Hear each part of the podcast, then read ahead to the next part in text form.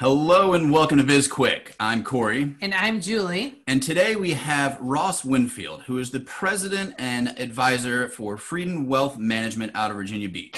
Welcome, Ross. That's right. You're listening to Biz Quick.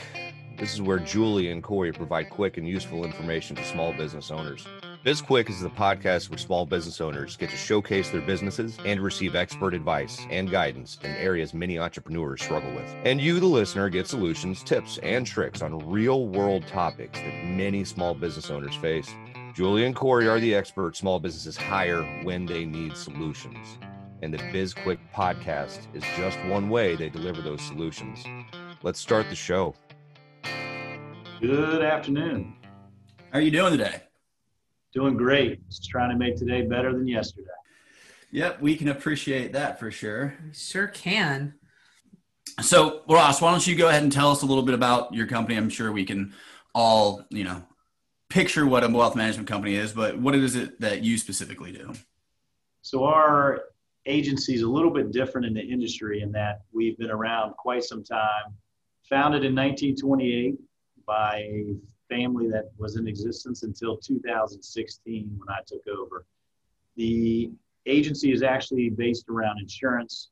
Initially, we did a lot of life insurance. Uh, in the late 70s, early 80s, we got into employee benefits and health insurance. And along the way, we also started doing investments and financial planning. So, our actual company does insurance planning and investment planning for individuals small and large size businesses all throughout the state of Virginia, but all throughout the country as well. Real quick, I want to clear something up because um, the way it sounded when you said it, it sounds a little nefarious. But you said that there's a family that was in existence until 2016, until you took over. Is this some sort of a crime family? Uh, not that I'm aware of. Not that I'm aware of. now, it was ran by one family who ended up selling it to uh, myself um, in 2016. Okay, gotcha. I thought we were about to step into a you know crime po- yeah. true crime podcast. Yeah. I was getting a little bit excited.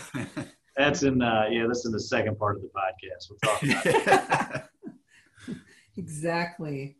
Well, that's that's uh, I mean, definitely a a different approach to, to financial wealth, and you know, this being a small business podcast, I want to jump into to that in terms of what Uh, small business owners or anybody who is thinking about opening a small business, you know, some of the things that they should consider when opening a small business from like a, a financial health perspective? Like, what would you recommend? You know, kind of like big picture, and then we can kind of dive into the details from there. Well, I think everybody has different ideas on what they think will be successful for small businesses. And as you see by all the different TV series like Shark Tank, there are a lot of different great ideas out think what makes people successful is having strong relationships to help them with those ideas. And we deal with small businesses all the time. And usually, what we like to see them have is a strong banking relationship to start off. So, we like to try and develop a banking relationship with this local community bank as opposed to the larger banks. And that that relationship they can leverage on many different levels. One, they can help them with financing and what actually makes sense to start a business, what makes sense to have in cash or in their retirement accounts.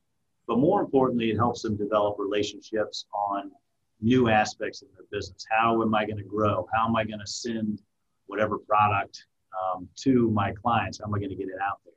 Bankers are really good centers of influences for those startup businesses. And you hit something there talking about assets and cash and all of that. And one of the things that we were talking about before this was leveraging debt versus using your own assets. Um, we have a lot. We've we've we've talked to a handful of people who have started businesses or uh, or want to start a business, and they're they're risk adverse, and so they want to do it all with cash, all with their own capital, and they don't want to take out any debt. And for some people, that's almost like a um, you know, a badge of honor. They can say, hey, I did this all on my own. I didn't have to ask for any money. I, on the other hand, come from the school of you spend somebody else's money whenever you can. So, what are your thoughts on that? Now, I would I would agree. Uh, I think there are quite a few people that are risk averse, and I think that most of the time you need to look at leveraging banks. That's what they're there for, to come up with uh, capital using other people's money. Um, We've also seen multiple times where people are going out and find investors as opposed to local banks if they have a great idea. So they're not having to come out of pocket. So they're actually maybe selling some shares in the company up front for liquidity, uh, but not actually coming out of pocket with cash. So I would agree. I think that tying all your assets up in a business is is honorable, but it's not always the smartest way to do. Because what if the business doesn't take off as quickly as you think it, as it should, or um, can, and now you no longer have liquidity. So uh, banks only help successful companies most of the time, and if you are in trouble as a small business, it's a lot harder to get a loan as opposed to starting out from the beginning and using a little bit of money from the bank to get your company started while having cash on the side. Is there a good um, number or percent? Like, what ratio should people be looking for when they're considering taking on a loan from a bank? Uh, that's a very good question. Um, most of the time, you're going to want to bring almost like a house. You're going to bring anywhere from 10 to 20 percent to uh, in cash to the actual, I would say, dance to the business. Um, but I would always make it dependent on what is the what is the actual community bank. Everyone's different. You know, we have banks that are really, really small community banks and require you to come to the table with a lot more money. Um, and we have some larger community banks that really just want to know that you have assets on hand that could actually bail you out if you needed help. And they'll leverage, they'll give you a lot more of a loan, eh, which is what I would do if I was uh, starting a business. So then I'm not using my own money. You always have your own money to fall back on, but you're using bank money first to actually start the company. And would you recommend that in terms of growing a business as well? Like again, you know, because a lot of people like you want to invest in your business, invest in your business, but at a certain point, like if you want to expand or or buy a large piece of equipment or something like that. Again, is that something that you would recommend trying to to leverage as much as possible? Yes, especially if you have cash flow. I think a lot of times when you have successful businesses, they they all of a sudden have an increase in cash flow and an increase in demand. So the cash flow isn't all up front. It's not like someone all of a sudden dumps a pile of money, but you might have it every single month.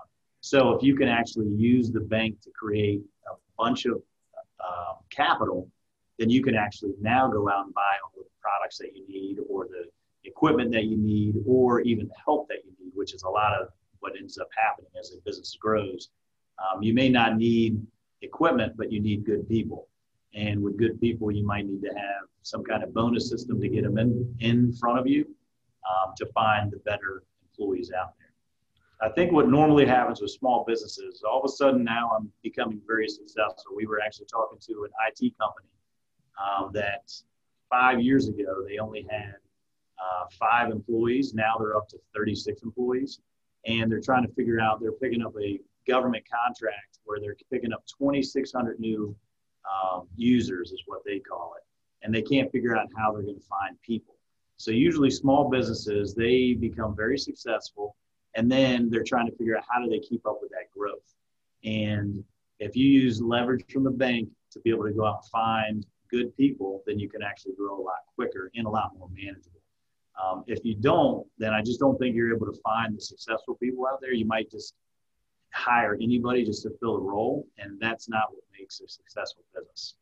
Right. We've seen hiring is a very, very tricky area for a lot of small business owners and just being able to find quality employees. We have a number of clients who struggle with that. What are your thoughts on um, borrowing against for, your 401k? So I think it is an option, and obviously that is a lot of people's biggest asset. Uh, which I always say, try not to make that your your, your biggest asset, um, especially as you're growing. It's better to have assets that are more liquid, you know, just investment accounts. But if you were going to do it, it's it's definitely a viable option.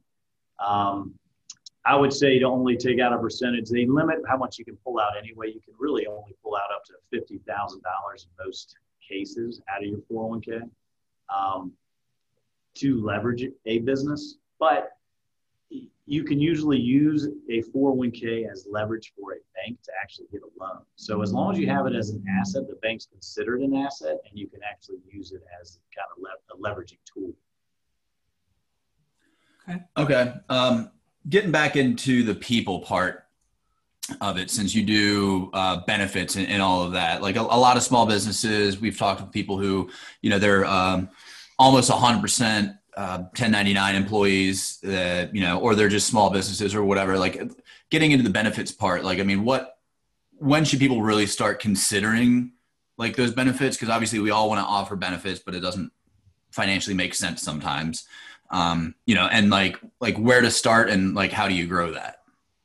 Great question. Um, and the benefits world has changed and actually changes from state to state. So i would say specifically make sure you understand how it works in your state in the state of Virginia right now, you can actually start um, benefits as a company and offer a complete benefits package without paying for it, which is crazy. Um, four years ago, you could you had to start it if you started, let's just say health insurance. I'm a small business. I want to actually provide health insurance to my employees. I would have to pay 50% of their costs to offer them a group health insurance plan. Those rules are no longer in existence. So now I can still offer the group health insurance as a benefit. But let's just say, Corey, you're one of my employees. You would now, I could actually have you pay 100% of your own cost. Um, so then you say, okay, what's the benefit of that? The benefit of that is you can usually get a better plan under a group now than you can as an individual. And it usually is less expensive. So the whole world has changed in regards to benefits, what I should offer, and what makes sense to me as as an employer. The problem becomes if you want to find good people out there that want to switch from a current job that they usually like, it's going to be harder to find them if you don't have a benefits package. So usually what we say is it dependent on your next employee. So if the next employee is someone that needs benefits, that's when you should consider um, what does it look like, how much does it cost, and is it worth that kind of risk? Because it is a risk to pick up people's benefits. It ends up being one of the largest expenses for small small uh, employers when they're actually starting up businesses. So you just have to make sure you're willing to take on the risk. But by by taking on the risk and actually offering benefits, now you actually are able to pick up much better employees. People really like to see that the employer is dedicated and actually putting money in on their behalf. And as most people know now, healthcare is very expensive, um, especially on the corporate side. I, I literally before we jumped on this podcast had was wrapping up a phone call uh, with a friend who has a he's a small business owner and he has an employee he really really wants to hire and he doesn't offer benefits and so he is he's like i don't I, I can't hire him without the benefits because he he needs them and he's really good. And so this is such a great advice for for um, perfect very very good timing. And i i can't wait to share it with him by telling him to listen to the podcast. Yeah. And that's i mean uh, we didn't plan that at all but it's a great segue into my next question for for people. Because i think the finance side of things the the just ballparking, calculating, whatever. Like it's something that a lot of people just kind of put their head in the sand because they just they don't want to think about it. It's not something a lot of us got any schooling on. You know, like there, there are very few classes that you know, like I was a business major and I had very few finance type classes. Um, is there like kind of a ballpark number that somebody like a percentage that somebody could factor in when they're trying to figure out okay like if i'm going to give this person this hourly rate or this salary i can expect that i'm probably going to have to pay about this much more in benefits. And i know that it varies depending upon what those benefits are but like is there just kind of that ballpark so when they're starting to crunch some numbers? Uh, i wish i could say yes. Um, the reality is there isn't and it's because it's multiple factors. One how much am i paying this person? And two how old are they so benefits are so much based on age at this point, which they have always been, especially for small companies. So, you know, Julie, you just mentioned that you were talking to one of your friends or one of your uh, another gentleman that works, and he's trying to figure out if he can hire this person, and he's just not sure he's going to be able to because of benefits. Well, how old is the person that they're trying to hire, and does it make sense for that person to hop on a group health insurance plan offer other benefits, or does it make sense for them to go through the Affordable Care Act and just have an individual health insurance plan? Well, I couldn't tell you that unless I could tell you how much he was making every year. You know, if this person was making thirty thousand dollars a year, then it would probably make a whole lot of sense to put them on an affordable care individual health insurance plan, and the benefits don't make that much of a difference at that point. But if they're making 80, 90, 100,000 dollars a year, the Affordable Care Act does not work for them. It ends up being a much more expensive cost. And now the group benefits or the employee benefits that you offer through the company are much more attractive. The premiums are less expensive. Um, it cost, it, the deductibles and co-payments are less expensive under the corporate plan than they are under the Affordable Care Act. So there are a lot of variables, and you really have to do your homework and make sure you have someone that you can talk to about it because the numbers can be drastically different. So my family and I, just so you have an idea, there's four kids, uh, me and my wife, and we pay, and we're on a group plan through the company. I think we pay right now about $1,600 a month and that is for a $5,000 deductible. So, you know, we're talking real numbers, and you have to decide, okay, well, I'm hiring this person. You know, it's not just him anymore. It's not just him and his wife. It's now him, his wife, two children. How much is that really going to cost? And as a company, what am I willing to pay? I don't have to pay all of it. I don't even have to pay any of it, as you heard me say earlier in the segment. But if I want to pick him up, he's already getting something from his current position. What do I need to do to match that or come close to it so he's willing to leave and start something new? Um, so the numbers could be very. That's why I say this. This sometimes becomes, if not the most expensive, it definitely becomes the most expensive insurance that they actually put in place as a business, even over workers' comp and liability uh, employee benefits or what we call health insurance. It also equates, you know, dental and all those other benefits, but it becomes a very expensive proposition.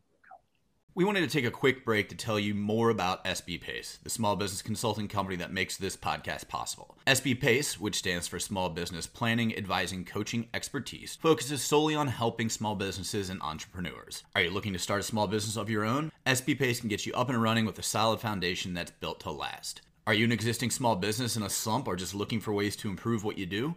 We can help with that. Are you ready to take your business to the next level? SB Pace is the partner you need. You can find out more about SB Pace and what we have to offer by visiting our website, sbpace.com.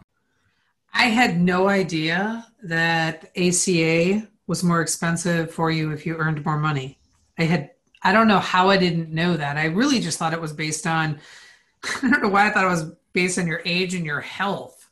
Yeah, it so they, it no longer is based on health at all, and that's the big debate. If you hear it on the news about all these people losing pre-existing conditions, which if you actually read it, that's not what's going to happen. But that's where the big buzzword of pre-existing. So with the Affordable Care Act, all pre-existing conditions kind of went away.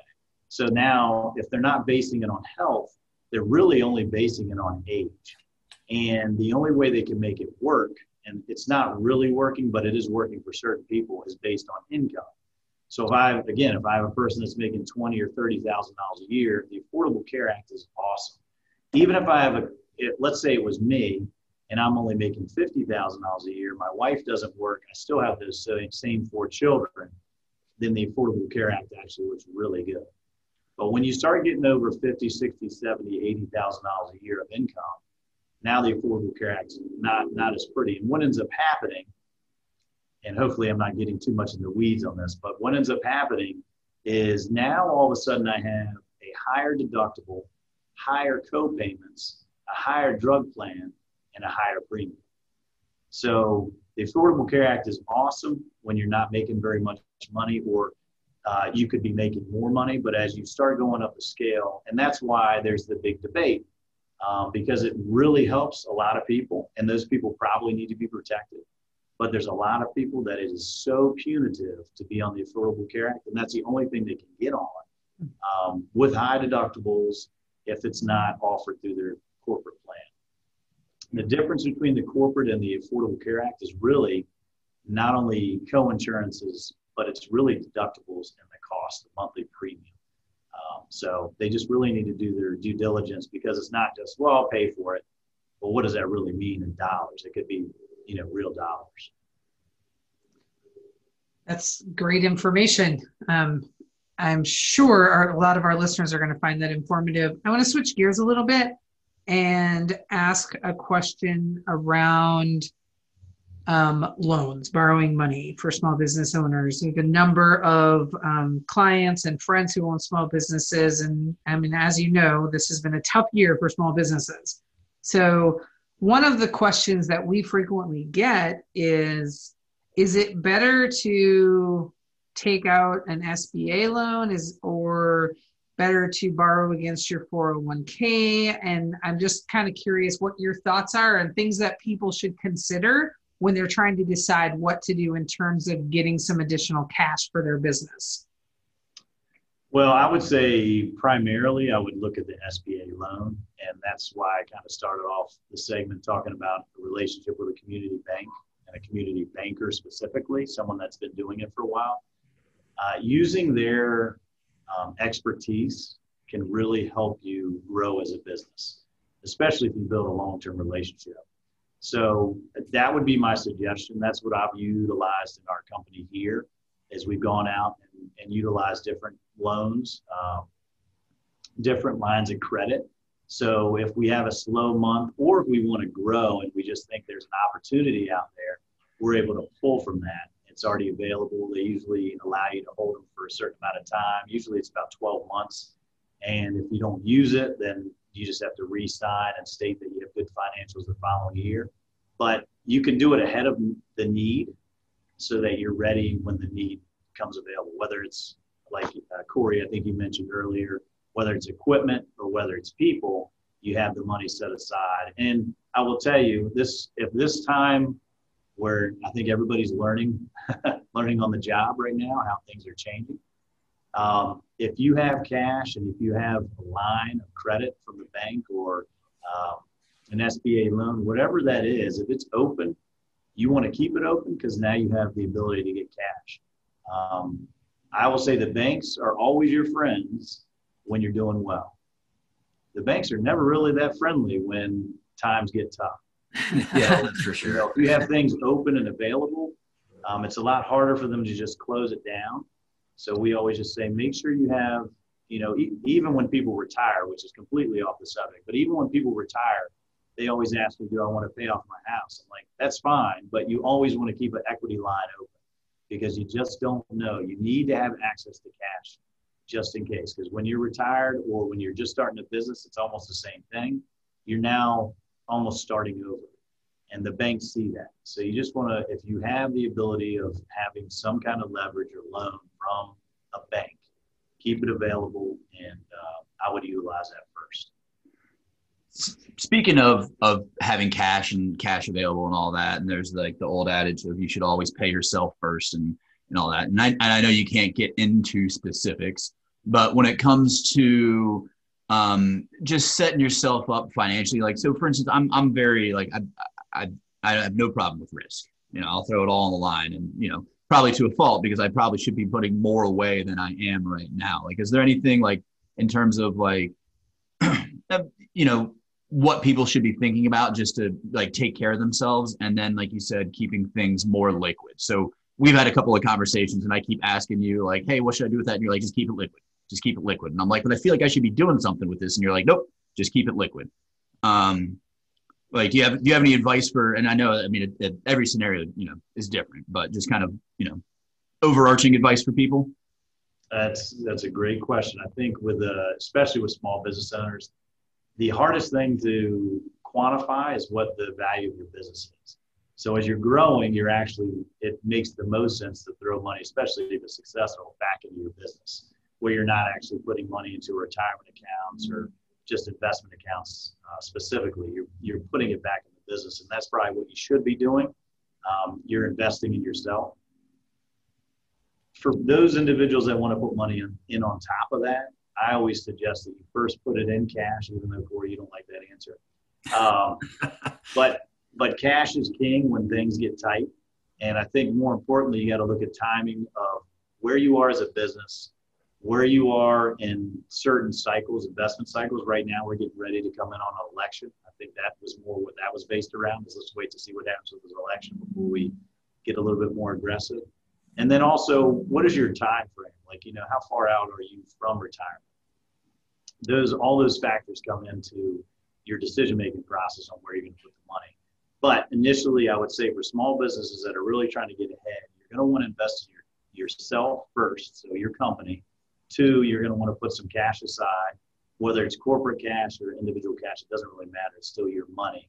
And then thirdly, and what's important to grow is really starting to look at retirement account assets. So putting in a 401k or a simple IRA, depending on your size, um, and just making sure that you let your employees know that the benefits there and that it is it is an important benefit to have. Okay, we're appreciate the, the the answer there, and I'm still gonna keep bugging you because I feel like I need to do something with my cash, but. but like I said, we're running out of time. So one last uh, question or, or, or, comment from you, if you could, if you could have give you know a small business owner one piece of advice, and you'll never be able to talk to him ever again, what would that be? Build relationships with people that you can trust. And what I mean by that is if you have somebody that you can trust that, as we mentioned multiple times throughout this podcast, is a uh, local community banker that's well respected, build that relationship. If you have someone that helps you with financial planning, build that relationship. If you have someone that can help you with benefits, build those relationships. Because ultimately, I think all of us are successful um, based on some skill set that you have as a business owner, whatever business you're in, but it also is based on relationships. And the more people that you can trust and rely on and throw ideas to, you're going to be so much more successful as a business. So I would just say continue to grow the relationships and use those relationships to grow as a business. Awesome. Thanks, Ross. Uh, it's great advice. Great advice. Can you uh, go ahead and tell everybody where we can find out more about you and your company? Yeah, so we we do have a web page. Even though you know the company was started in 1928, we started uh, updating some of our some of our literature recently. Um, so you can find us on www.friedenwealth.com, which is uh, Frieden F R I E D E N wealth.com. And you can always do the old school thing and call us. You can reach out. We're in Virginia Beach, Virginia. We do uh, work with people all throughout the state, and like I said, in, in multiple ventures throughout the country. Um, so if you just had questions, you just want to run ideas by us, if you just wanted to ask us more information about certain benefits, and feel free to reach out to us. Phone number here is 757 340 9777. Great. Thank you so much for joining us today, Ross. And thanks to our listeners. We really appreciate you tuning in, and we will put everything Ross just said in the show notes. And you can connect with us on social media. We're on LinkedIn, Twitter, Instagram, and Facebook. And if you want to reach out to us uh, in any other way, you can check us out on our website at sbpace.com and bizquickpodcast.com. And while you're out there surfing the internet, go ahead and subscribe to our podcast and like us. And while you're at it, give us a review. Because we love feedback. Yes, and we do. While you're giving us feedback, reach out to us about any topics you might want us to cover, or if you want to be a guest on the show. And lastly, we have a book out there. It is called Seriously Now What? A Small Business Guide to Disaster Preparedness. It's available on Amazon, and you can find out more about it on our website as well. I'm Julie. And I'm Corey. And this was BizQuick, helping small businesses across America.